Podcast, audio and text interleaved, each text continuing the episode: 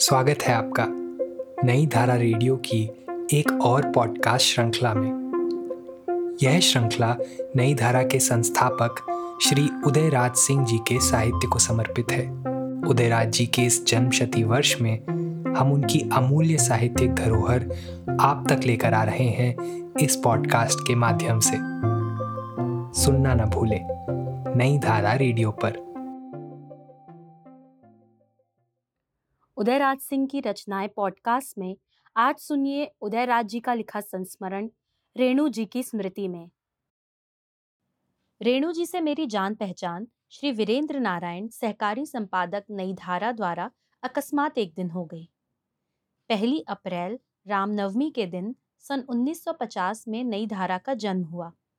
बेनीपुरी जी का कहना था कि उनके संपादन में आज तक जितनी पत्रिकाएँ निकली हैं उनका प्रकाशन रामनवमी के दिन से ही हुआ है। इसीलिए नई धारा का जन्म भी सन 1950 की रामनवमी के दिन ही हुआ। बेनीपुरी जी बहुमुखी प्रतिभा के धनी थे तथा एक जगह कहीं ठहर नहीं पाते थे। इसीलिए नई धारा का भार आचार्य शिवपूजन सहाय के जामाता वीरेंद्र नारायण पर दे दिया।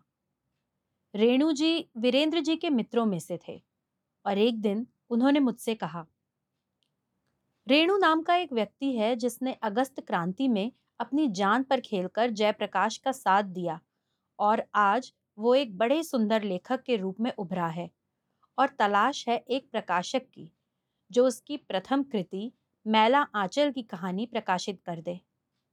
मैंने कहा, आप पहले उसकी पांडुलिपि मुझे दिखलाइए। पांडुलिपि भारी भरकम थी और मेरे अशोक प्रेस में तब तक बिजली नहीं आ सकी थी। इसीलिए मैं सशंकित था कि कहीं बीच में ही इस पुस्तक को लेकर फंस न जाऊँ। मैं बहुत दिनों तक सोचता रहा कि अशोक प्रेस के चलते कहीं ऐसी जानदार पुस्तक की चर्चा ही कहीं न हो सके। इसलिए एक दिन हार मानकर मैंने ना कह दिया। रेणु जी तथा वीरेंद्र जी बहुत निराश तो अवश्य हुए, पर वो किताब जल्दी प्रकाशित हो गई और राजकमल प्रकाशन पटना उसका मुख्य वितरक बना। मुझे वो दिन याद है जिस दिन रेणु जी राजकमल प्रकाशन की दुकान पर बैठकर अपना हस्ताक्षर कर राजकमल प्रकाशन की झोली भर रहे थे और पुस्तक खरीदने वालों का तांता लगा हुआ था। साहित्यकार को यदि उसकी किस्मत साथ न दे तो एक से एक उसकी अच्छी कृति को दीमकें चाट जाती हैं। पर इधर आचार्य नलिन विमोचन शर्मा, ऐसा देश प्रसिद्ध आलोचक रेणु जी का प्रशंसक बन बैठा और जैसे ही उन्होंने ऐलान किया कि प्रेमचंद के बाद यह पहला उपन्यासकार है जो भारतीय ग्राम्य जीवन का अनूठा चितेरा है, फिर क्या था? मैला आंचल के साथ साथ रेणु की धूम मच गई और पुरस्कारों के तांते लग गए।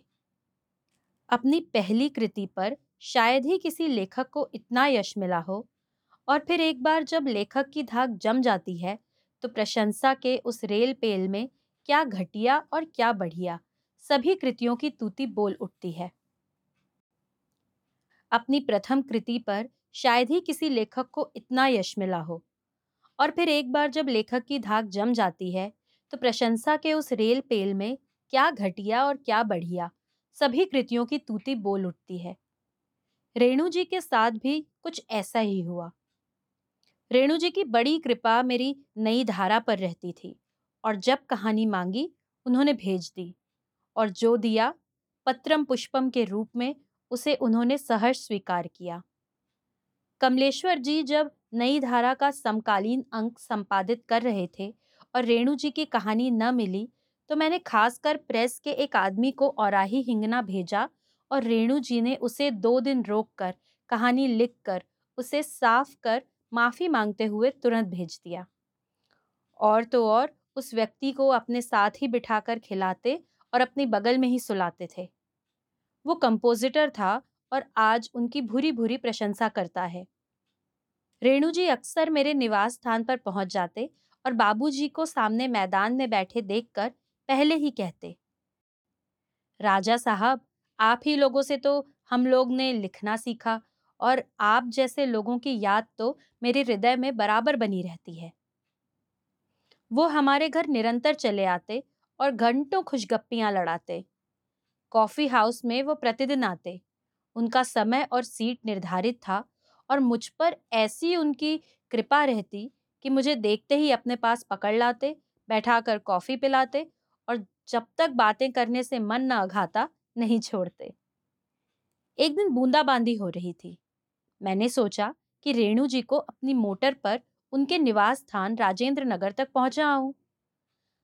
निकल पड़े और गाड़ी जब नाला रोड पर पहुँची तो उन्होंने कहा, शिवाजी, मैं बहुत दिनों से आपसे एकांत में बातें करना चाहता था। मेरे दिमाग में कई एक साहित्यिक योजना उमड़ घुमड़ रही है। मैं चाहता हूँ कि मैं नई धारा को माध्यम बनाऊँ। नाम आपका ही जाएगा। मैं संपादन का सारा भार अपने ऊपर ले लूँगा। मैंने कहा, इससे बढ़कर और क्या बात हो सकती है? मगर शर्त वही है, जो बेनीपुरी जी के जमाने में थी, कि आप प्रधान संपादक रहेंगे और मैं प्रबंध संपादक। रेणु जी में विनम्रता इतनी थी कि उन्होंने झट कहा, नहीं, ऐसा कैसे होगा? जैसा चल रहा है, वैसा ही चलने दें। मैं चला न लूँगा, आप चिंता न करें। एक दिन वो मेरे निवास स्थान पर आए और उन्होंने कहा, बिहार की सभी हिंदी संस्थाओं की हालत खराब है। मैं चाहता हूँ कि फ्रेंच अकादमी की तरह एक संस्था यहाँ चलाई जाए और उसमें आपका सहयोग रहेगा और मेरी मेहनत।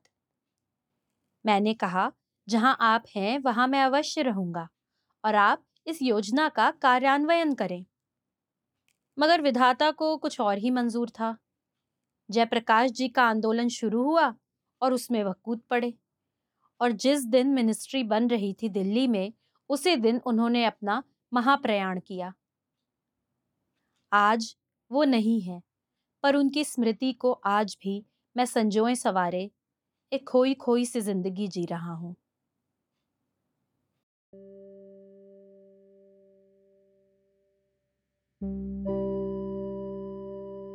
इस पॉडकास्ट को सुनने के लिए आपका धन्यवाद। हम आशा करते हैं कि हमारी ये प्रस्तुति आपको ज़रूर पसंद आई होगी। अन्य पॉडकास्ट्स वीडियो इंटरव्यूज़ आदि के लिए नई धारा को सभी सोशल मीडिया प्लेटफॉर्म्स पर फॉलो करें। जल्द ही आपसे फिर मुलाकात होगी। धन्यवाद।